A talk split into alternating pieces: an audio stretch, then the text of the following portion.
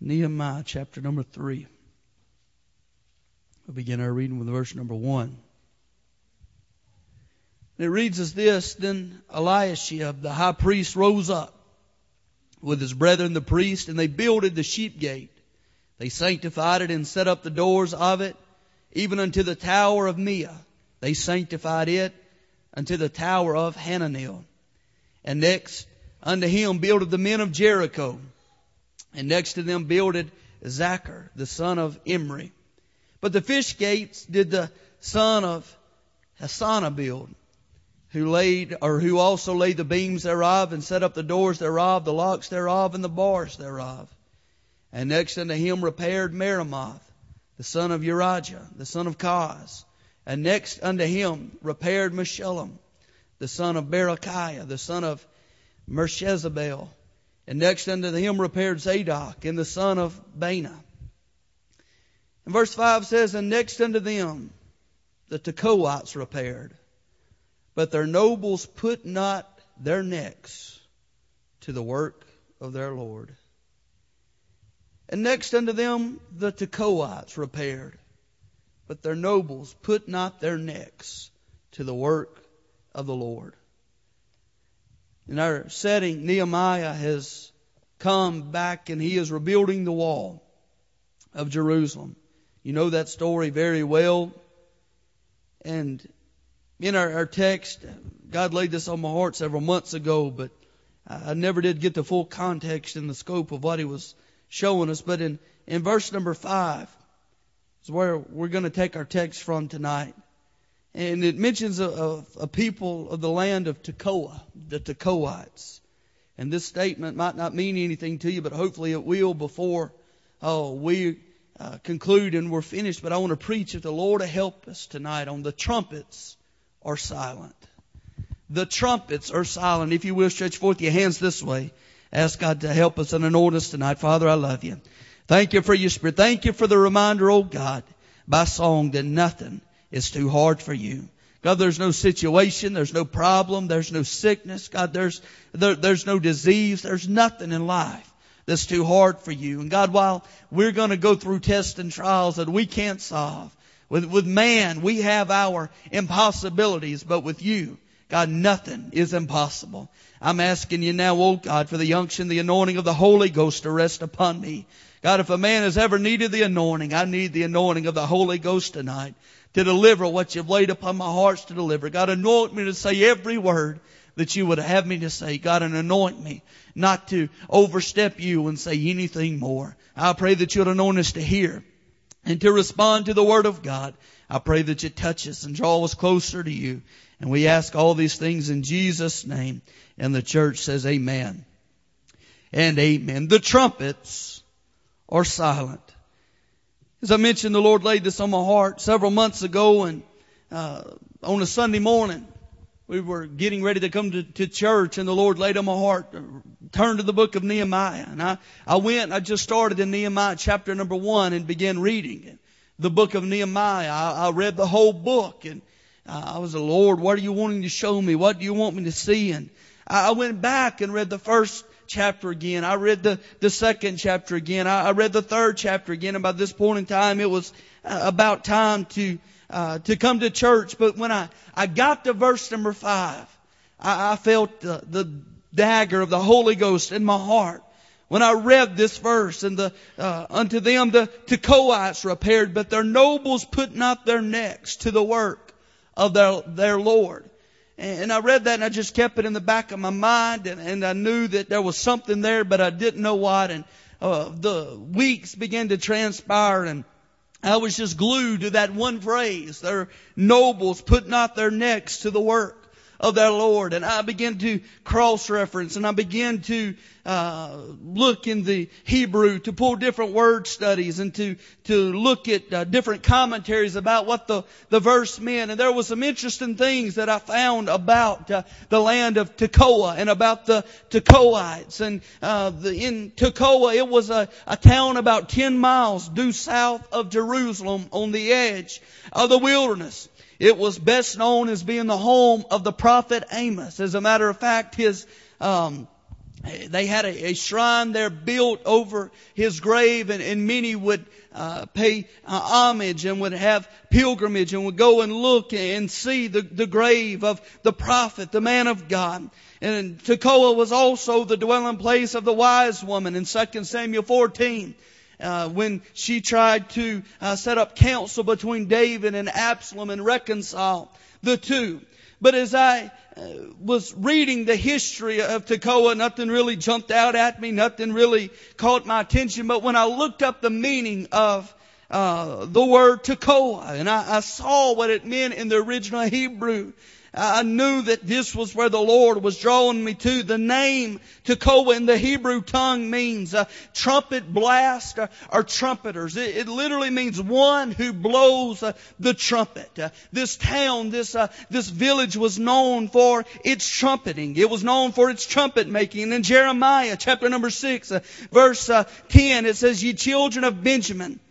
Gather yourselves uh, to flee out of the midst of Jerusalem and blow the trumpets in Tekoa and set up a sign of fire in Beth Harakim. For evil appeareth out of the north and great destruction. Jeremiah was uh, admonishing the people of Tekoa to blow the trumpet, to sound the alarm because of destruction that was coming to Jerusalem. I began to look up uh, uh, trumpets, and in Scripture there were five distinct roles of a trumpet. That uh, five roles that uh, a trumpeter would fulfill. The first one uh, is that it was the trumpeter's job to sound the alarm to sound the alarm. If there was ever a troublesome situation, if there was ever a, a time where a, a, a, storm was coming or an invading army was coming or uh, someone had an emergency, a trumpeter would begin to blow the trumpet uh, and to sound the alarm.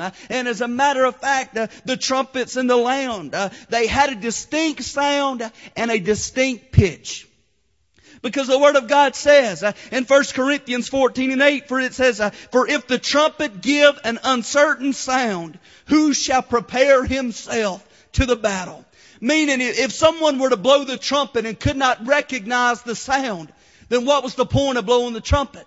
If, if uh, somebody were to blow the trumpet, but the person who was hearing it uh, did not uh, realize that a trumpet was blowing and, uh, and, it was sounding the alarm and sounding a, a warning, then they were wasting their time. Uh, but uh, they were admonished for the trumpet to have a certain sound to where when that trumpet blast went out, everybody in that area would know that danger was imminent, that there was an emergency, that there was a sense of urgency. So the, the, the, the role of the trumpet was to sound an alarm. Secondly, the sound of the trumpet uh, was a call to war.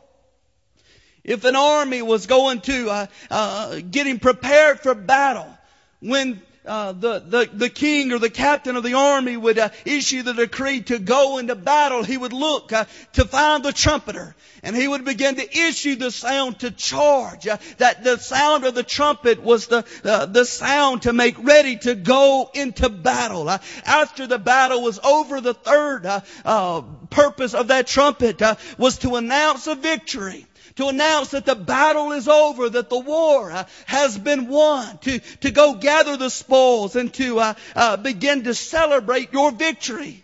The fourth use of that trumpet was to lead in worship. There were portions of scripture that we'll see in just a minute where Solomon when the, the temple was being dedicated, he uh, outlined trumpeters to begin to uh, uh, play and to lead uh, the congregation in worship. Uh, and fifth, the use of that trumpet was to herald uh, the, the arrival of the king. when a king was coming out of his palace and was about to address the people, the trumpeters would begin to blow. they would issue the sound that the king is coming, that the king was on his way to stop what you're doing, uh, to stand at attention, uh, to get ready to view uh, and to see the king. Uh, I mean, that was the role of uh, the trumpeter. They had uh, five distinct roles in scripture, but in Nehemiah's day, the word of God says that the Tekoites, the trumpeters went silent. they did not the work of the Lord. they put not their necks to the work of the Lord, meaning that there was a few that worked. there was a few few that labored on the wall. Uh, the, the Tekoites, uh, some went out and some labored uh, and worked with Nehemiah and worked with the people from Jericho and worked uh, with their brothers and sisters. Uh, but it wasn't a wholehearted effort uh, because the nobles, the priests, the ones in charge, they put not their necks to the work of the Lord. In Nehemiah's day, spiritually speaking, the trumpets were silent. The trumpets were silent. What the land of Tekoa was known for. Their trumpeters. They went silent. A few worked on the wall, but the nobles put not their necks to the work of the Lord. In Nehemiah's day, the trumpets were silent. They failed to do their job. Why? Because they failed to see the need. When they failed to see and realize the need, they failed to complete the task that they were known for. Amen. That was in Nehemiah's day. But we've come to the place in our day, in our generation, when the exact same thing is happening across our land. The trumpets have gone silent. The trumpets have gone silent. I mean, we are called in the Word of God, the church, you and I, we're called to lift up our voice like trumpets. In Isaiah 58 verse 1 it says, cry aloud, spare not, lift up thy voice like a trumpet and show my people their transgressions and the house of Jacob their sins. In Hosea 8 verse 1 it says, set the trumpet to thy mouth he shall come as an eagle against the house of the Lord because they have transgressed my covenant and trespassed against my law. The book of Joel chapter number two verse one, blow ye the trumpet in Zion and sound the alarm in my holy mountain. Let all the inhabitants of the land tremble for the day of the Lord cometh for it is nigh at hand. The message to God's people, the message to the priest uh, was whatever you do, don't forget to blow the trumpet. Uh, whatever you do, don't forget to let uh, the trumpet blow. Uh, amen. We must be God's trumpeters in this hour proclaiming uh, the word of the Lord. God's looking for men and women uh, that'll lift up their voice like the trumpet and begin to sound the alarm in this generation against impending doom, against gloom, against sin, amen, uh, against all manners of this world. Uh, he's looking for a church uh, that won't compromise and throw in the towel with to political correctness, but it'll be the church that He ordained them to be full of power and of the Holy Ghost. In Nehemiah's generation, the Tekoites were supposed to be trumpeters. They were supposed to blow the trumpet, but they put not their necks to the work of the Lord. In my generation, I've seen the church grow silent. I've seen many who had the call to lift up your voice uh, like a trumpet, uh, have spiritual laryngitis, uh, and fail to talk, uh, and fail to speak, uh, and fail to show the world the way uh, that Jesus Christ is the way. By and large, in this generation, the trumpets have gone silent. The trumpets have gone silent. I want us to look, I've laid out the five roles of the trumpeter in the Old Testament in the Word of God. I want us to look at those through the eyes and the spiritual. Amen. And look at it in present day. The role of the trumpeter was first to sound the alarm of warning. I've already quoted Joel 2, blow ye the trumpets in Zion and sound an alarm in my holy mountain. In the Word of God in Exodus 19 and 13 when Moses was receiving the law. God was coming down and, and delivering unto Moses the law. There was a warning that, that God gave unto Moses. He said in verse 13, there shall not a hand touch it, talking about the mountain of God, but he shall surely be stoned and shot through. Whether it be beast or man, it shall not live. When the trumpet soundeth long, they shall come up to the mount. That, that, that trumpet blast was a warning. In Ezekiel chapter number 33, and again the word of the Lord came unto me saying, listen at this. Verse 2, son of man, speak to the people, or the children of thy people, and say unto them, when I bring the sword upon a land, not if I bring a sword, but when I bring a sword. Amen. When I bring the sword upon a land, if the people of the land take a man of their coast and set him for their watchman, if when he seeth the sword come upon the land, he blow the trumpet and warn the people, then whosoever heareth the sound of the trumpet, trumpet and taketh not the warning, if the sword come and take him away, his blood shall be upon his own head. He heard the sound of the trumpet and took not warning. His blood shall be upon him. But he that taketh warning shall deliver his soul. But if the watchman see the sword come and blow not the trumpet, and the people be not warned, if the sword come and take any person from among them, he is taken away in his iniquity, but his blood will I require at the watchman's hand. See thou, O son of man, I have set thee a watchman unto the house of Israel. Therefore thou shalt hear the word at my mouth and warn them for me. Amen. He's saying you should set yourself a watchman that would have his eye on the conditions, that would have his eye on the surroundings. And when the sword come upon the land, when I pronounce judgment on the land, he should take up the trumpet and begin to blow. For if the people hear the, the trumpet sound, if they hear the warning, but they take the message lightly, their blood is going to be required of their own hands. But if the watchman does not blow the horn, if the watchman, when he sees calamity coming, if he fails to sound the alarm, the village will be destroyed. Uh, but those, the blood uh, of the innocent will be shed, would be uh, held accountable on the watchman because he failed to sound the alarm. He knew what was coming. He knew what was around the bend. He knew what destruction was coming and what lied ahead, but he failed to sound the warning. He failed to put the trumpet to his mouth and blow and warn the people of God. I've seen in my generation many watchmen uh, who have failed to sound the trumpet, uh, who have failed to sound the alarm, uh, and because them the world is lost and dying and going to hell. There's many preachers that have compromised over a number, over a dollar, that in, in, instead of preaching the true counsel of the Word of God, they preach gain as godliness and prosperity, not to benefit the crowd, but to benefit themselves. And because of that, they become a slothful watchman. Amen. To where their congregations are being destroyed by hell itself, and they're no longer concerned because gain has become godliness. My God, we need men and women of integrity that'll set aside themselves as watchmen, that'll watch the horizon, that'll read the Word of God, that'll keep an eye on the surroundings and care for the souls of mankind. Oh, God help us. Where are the watchmen? I can tell you the watchmen and this generation against sin has grown silent. Amen. The watchman against sin. You stand up and preach flat footed and preach against sin. Oh God.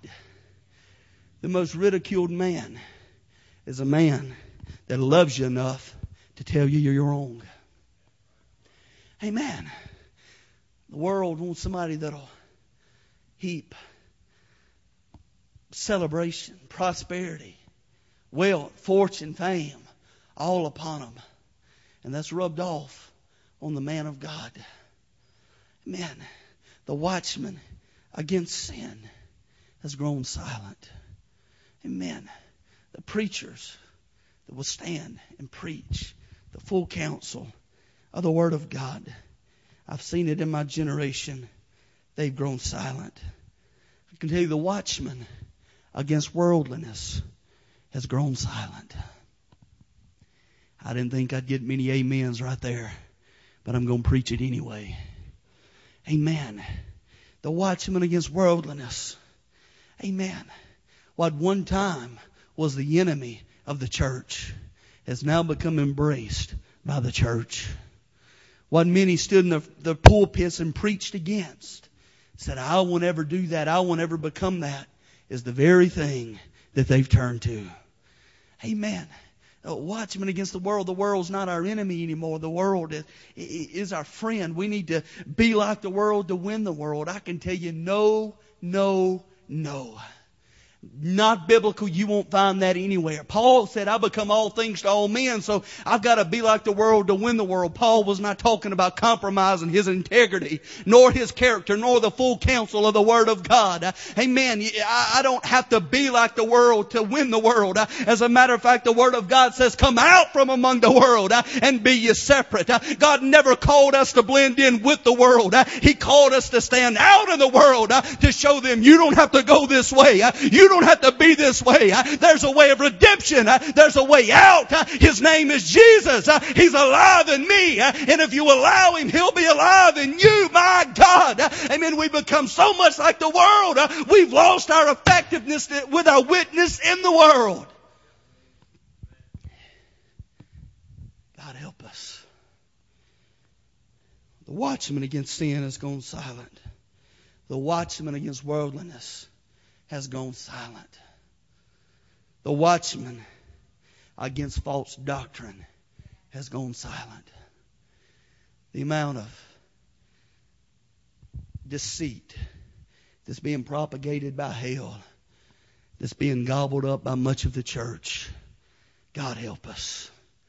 God help us. In an effort to go along, to get along, you can find a little bit of good in everything with a whole lot of bad that it contains, if you digest and you take that in, it's going to corrupt the good that you have in you. I've seen a mixing of faith. I've seen a mixing of doctrine. Listen, we can de- debate.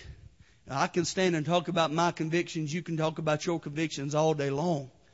I can, I can debate to you about politics. I can debate to you about a whole lot of things under the sun, but one thing I will not debate is doctrine. One thing that I will not compromise on is doctrine. I'll give the true doctrine all day long. I, I had a Jehovah's Witness come up to me uh, the Monday morning. I was pumping gas. She said, "Sir, do you mind if I give you some literature?" I said, "Absolutely not." I, I, I love it. She said, "It's on teenage depression. Do you know any teenagers that are depressed?" I said, "I know a lot." I, I said, "Well, maybe I can learn something." I, I looked at it, looked at the cover immediately. I turned over the back to look in the bottom left-hand corner to see who was behind it. Don't just read something and take it for face value. You look at the spirit behind it. I looked in the corner, said jw.org. I said, dear God, a Jehovah's Witness. Amen. I said, ma'am, I appreciate you giving me your brochure. Amen. But I don't want it. Why don't you want it? I, I said, it's false doctrine. It's from a pit of hell. Uh, she said, no, we read the Bible. I said, no, you read your Bible that's been twisted and manipulated. Uh, amen. And, and, and, twisted and turned into a doctrine of devils. Amen. I believe in a literal heaven. I also believe in a literal hell. amen. And you're damning the souls of men telling them that heaven and hell is on earth. amen. That your heaven is right here. that your hell is right here. the world is going to be a utopia. No! It's a lie from the pit of hell. Amen. Diminishing the message of eternity that there is a heaven again, that there is a hell to shun. And if you're not born again and the blood of Jesus has not been applied to your life, then hell will be your eternal abode. This world is not heaven. This world is not hell because the Word of God says that there will be a fire that comes, amen, and, it uh, eclipses all of the earth. Amen. This is going to be burned, uh, burned away. Amen. But there will be a new heaven and a new earth. Amen. And masses upon masses will be in a place called hell. Don't try coming and spread your false doctrine to me.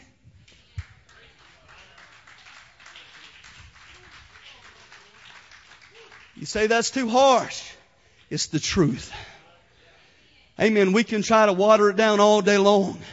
But we're too late in the ball game, folks, to play around with fire. Because if you play around with fire, you're going to get burned. Amen.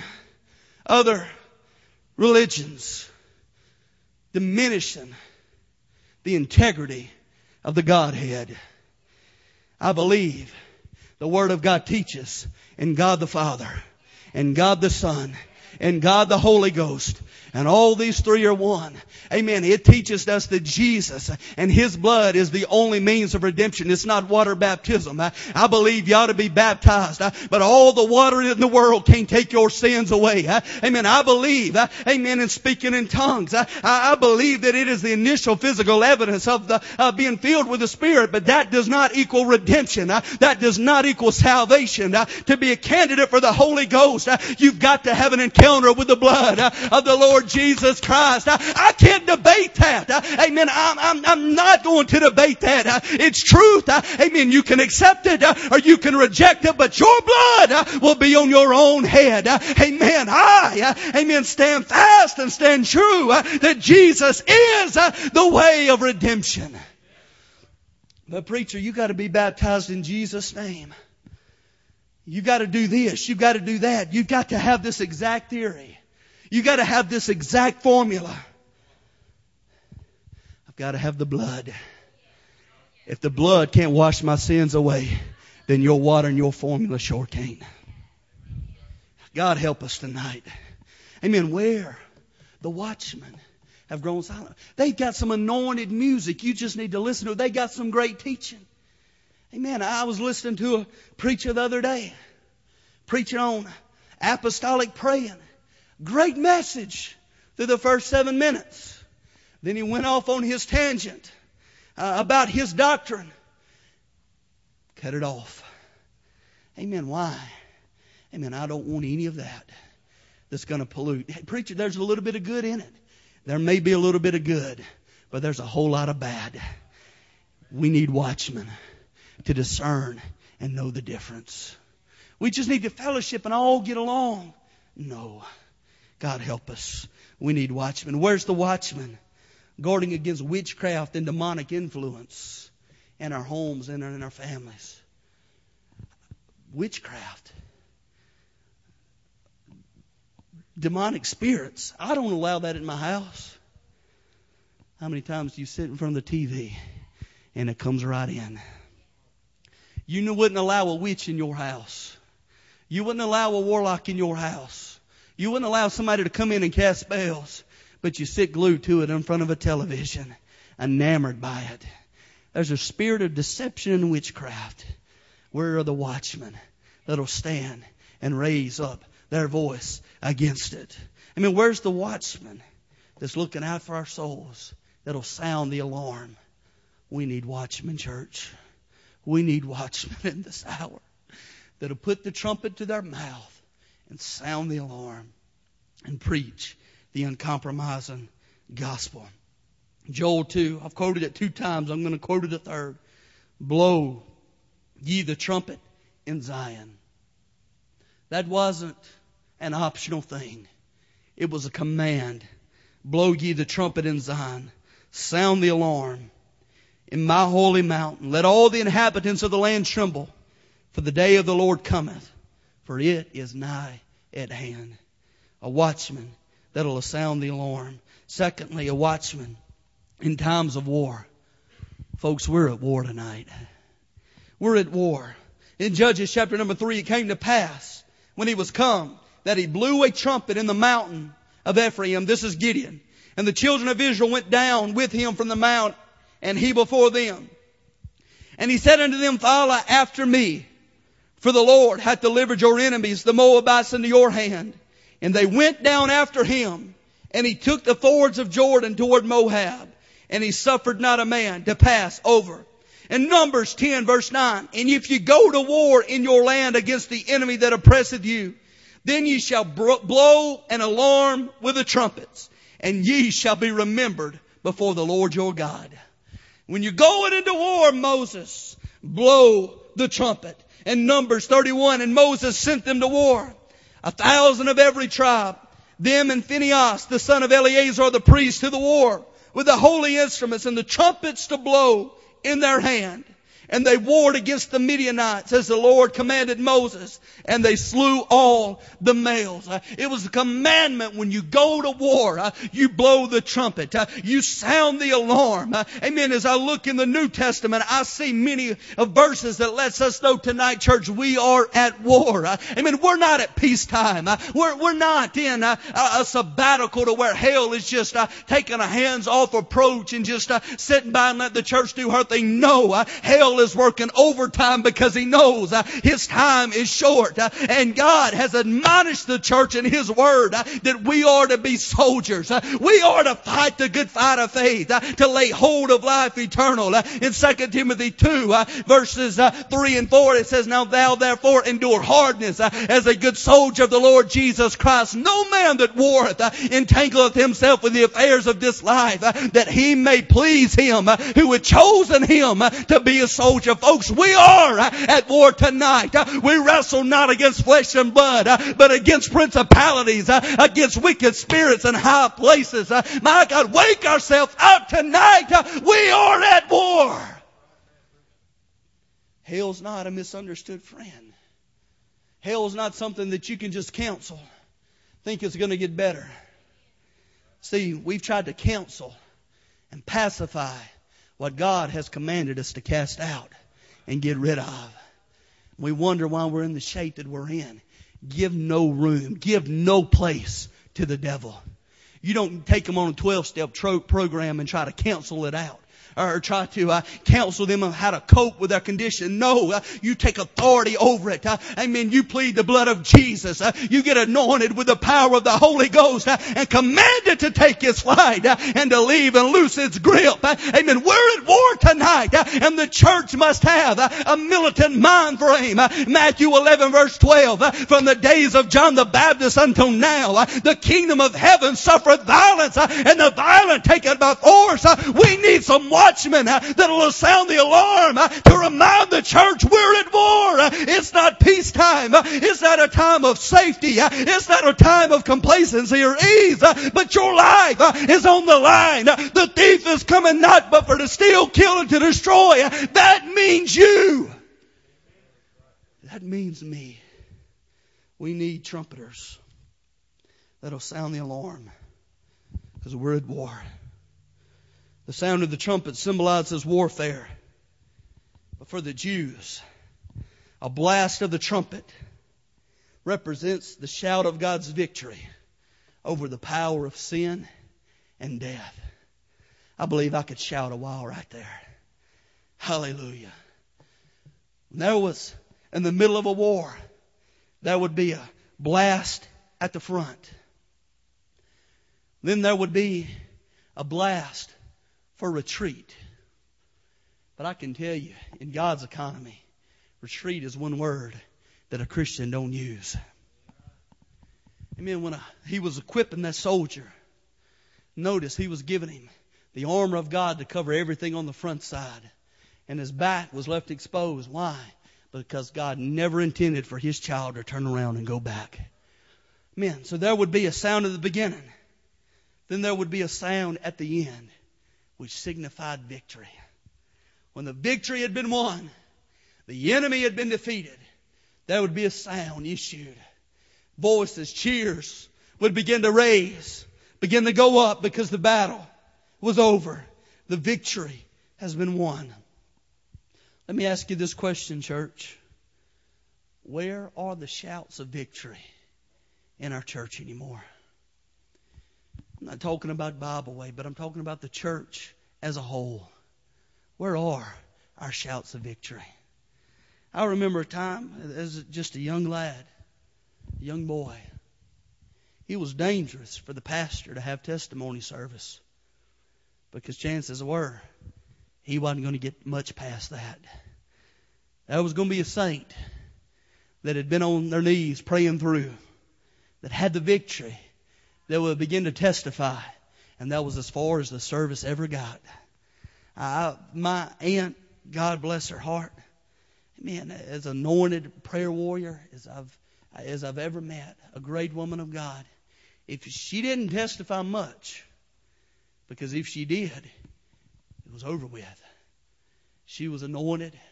she had the victory and she wanted everybody in shouting distance of her to have the victory. But a lot of churches don't even have testimony service anymore. And for the ones that do, open it up. Who wants to testify? For about 10, 15 seconds, you hear crickets. Nobody has anything to say. I've been in some testimony services, they called it that. I was thinking to myself, would you please stop? Because there was no testimony in what they were saying. Just woe is me, woe is me, woe is me. You're not giving God victory, you're praising the devil. Amen. Let him know what a good job that he's doing. Amen. Folks, when we come to church, we should come into the church with victory victory. Uh, the, the, the, preacher shouldn't have to pump you and prime you to get you to testify, or pump you and prime you to get you to say amen, or pump you to prime you to worship and lift your hands. Uh, you should be like the psalmist David. I will enter into his gates with thanksgiving in my heart. I, I will enter into his courts with praise. Why? Because I had victory before I ever come to church. Uh, it, it, takes two or three weeks of revival to get some people victory. Uh, amen in the house uh, today. Uh, amen. But it's the will of God for you to not just come to church to get victory but for you to have victory before you ever come to the house. Uh, amen. So you can help pray somebody else through. Uh, so you can touch God for somebody else. Uh, amen. We need some trumpets uh, in this hour, uh, lifting their voice up in victory, uh, victorious over sin, victorious over sickness, victorious over the flesh, victorious over the powers of the enemy. We need some trumpeters, amen, that'll sound their voice of victory. Fourth, the sound of that trumpet was leading in worship. I don't have time to get into all of this tonight. I wish I did.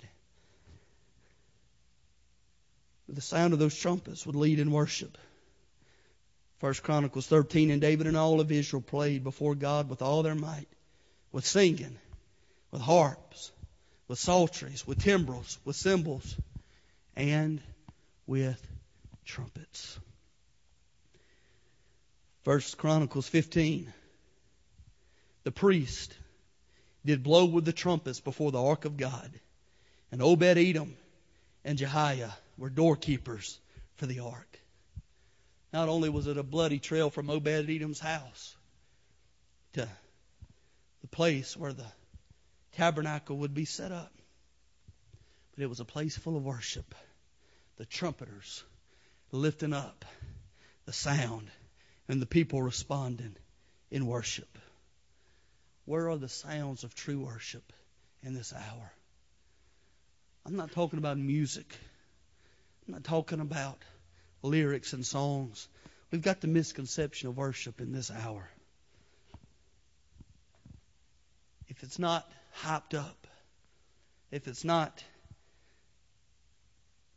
amplifier so loud you can't hear for three weeks after the fact, guitars as loud as they can go if singer ain't in skinny jeans and t-shirt and flip-flops with a hole the size of a 50 cent piece in his ear where you can pitch a quarter through it. Looks like you'd fall face first in a tackle box. Hooks and all kind of stuff everywhere. That's what the world, that's what much of the church considers worship. And if that's not the environment, and if that's not the atmosphere, then they sit there like an iceberg. I mean, listen, folks, worship takes place. Amen. Whether there's music or whether there's not. Worship takes place whether you're singing the newest contemporary stuff or whether you're singing out of the redback hymnal. Amen. Worship takes place whether the person can hit five octaves or whether they can't carry a tune in a bucket with a lid on it. The worship takes place. Amen. Whether you're in church or whether you're out. The best worship that I've ever had in my life uh, was riding in a truck going to work. I, just began, I was in a, deep, dark trial. Uh, amen. Of my faith, a, trial. Uh, amen. Like I'd never experienced before at that point in my Christian walk with God. Amen. But despite it all, I just began worshiping God. Tears began flowing down my face. God came down. Brother Daniel and inhabited the praise. Amen. The, presence of God was so rich and so real. I just had to pull the truck off on the side of the road. I don't know how long I was there, but I was just basking in the presence of God. You don't have to have Hillsong to get that. You don't have to have Bethel to get that. I thank God for some of the songs and some of the, the modern stuff. Amen. But uh, my worship is not confined to that. My worship is not confined to the redback hymnal. My worship is who I am in Christ and worshiping Him not because of what I feel, not because I like the lyrics, not because I like the music, but because I'm in love with Him and because He's worthy uh, to be exalted, uh, because He's worthy uh, to be praised, because He's worthy to be adored. Amen, folks. When you have that mentality, amen, worship isn't a dredge. Worship isn't a drudge. Worship comes freely out of the abundance of the heart. The mouth speaketh. When you've got Christ alive in your heart and you're truly in love with Him, then worship's going to flow out of your mouth just as natural for it as it is for me to breathe. It's just as natural for me to worship. Hallelujah. Hallelujah. Hallelujah. My God, we need true worshipers in this hour. True worshipers.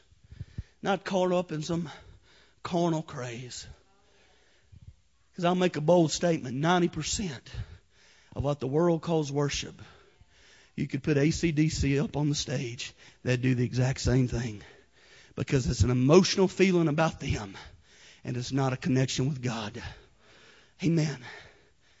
Worshippers, the time has come, and now is, when the true worshippers shall arise and worship me in spirit and in truth. Worship me in the truth of their intellect, in the truth and the purity of their heart, and in the Spirit.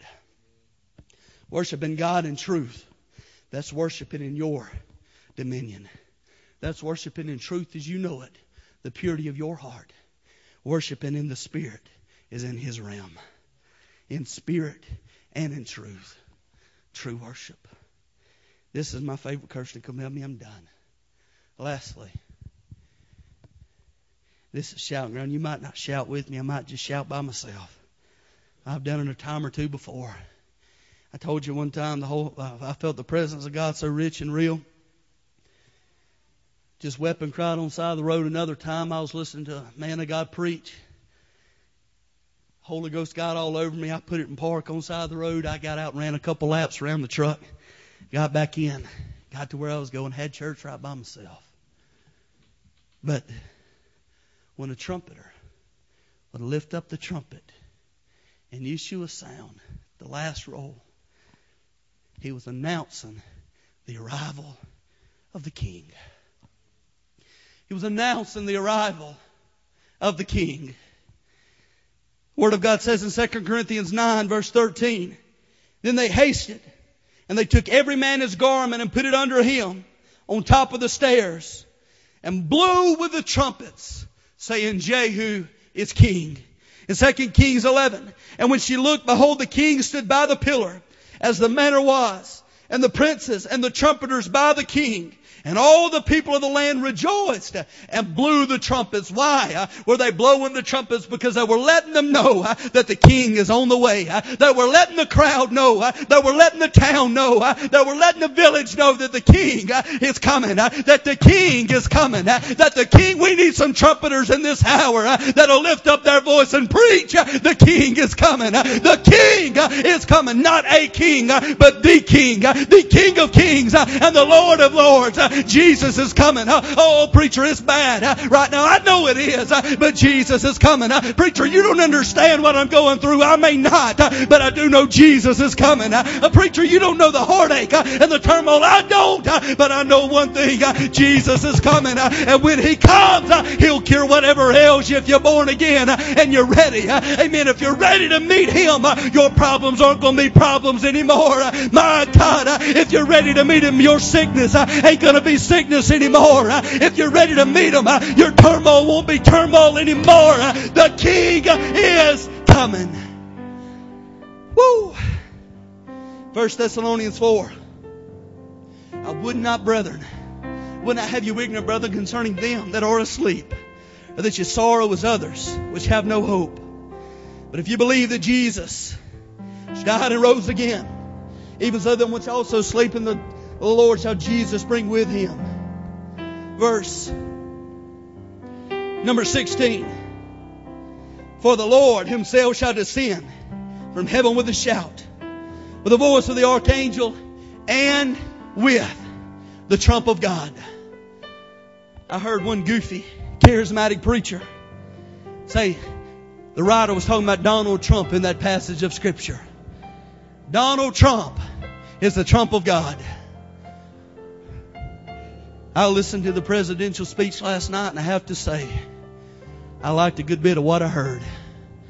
Man, I, I heard, but I can tell you when I hear that trump of God, hey man, Donald Trump and his words ain't going to be able to compare to the glory of that trumpet sound. Hallelujah. Woo! Amen. I would not have you ignorant, brethren.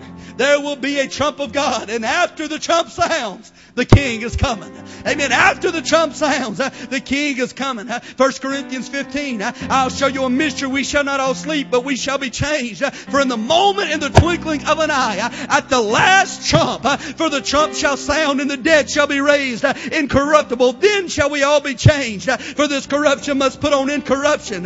This mortal must put on immortality. So when this corruption has put and this has put on incorruption and this mortal shall have put on immortality, then shall be brought to pass this saying, amen, that is written, death is swallowed up in victory. Oh death, where is thy sting? Oh grave, where is thy victory? But thanks be unto God which giveth us the victory through our Lord Jesus Christ. Therefore, my brethren, be steadfast, unmovable, always abandoning the work of the Lord for as much as you know as your labor is not in vain. In the Lord, folks, I'm listening for the trump, amen, of God. Amen, for the King is coming. I said, the King is coming. Let's be the church and herald his arrival.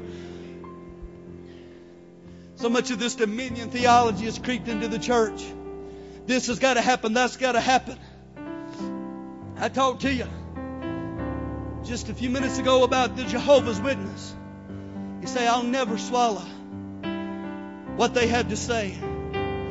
So much of this modern charismatic church is with the dominion and the kingdom now theology that's so prevalent. The preacher, they talk in tongues.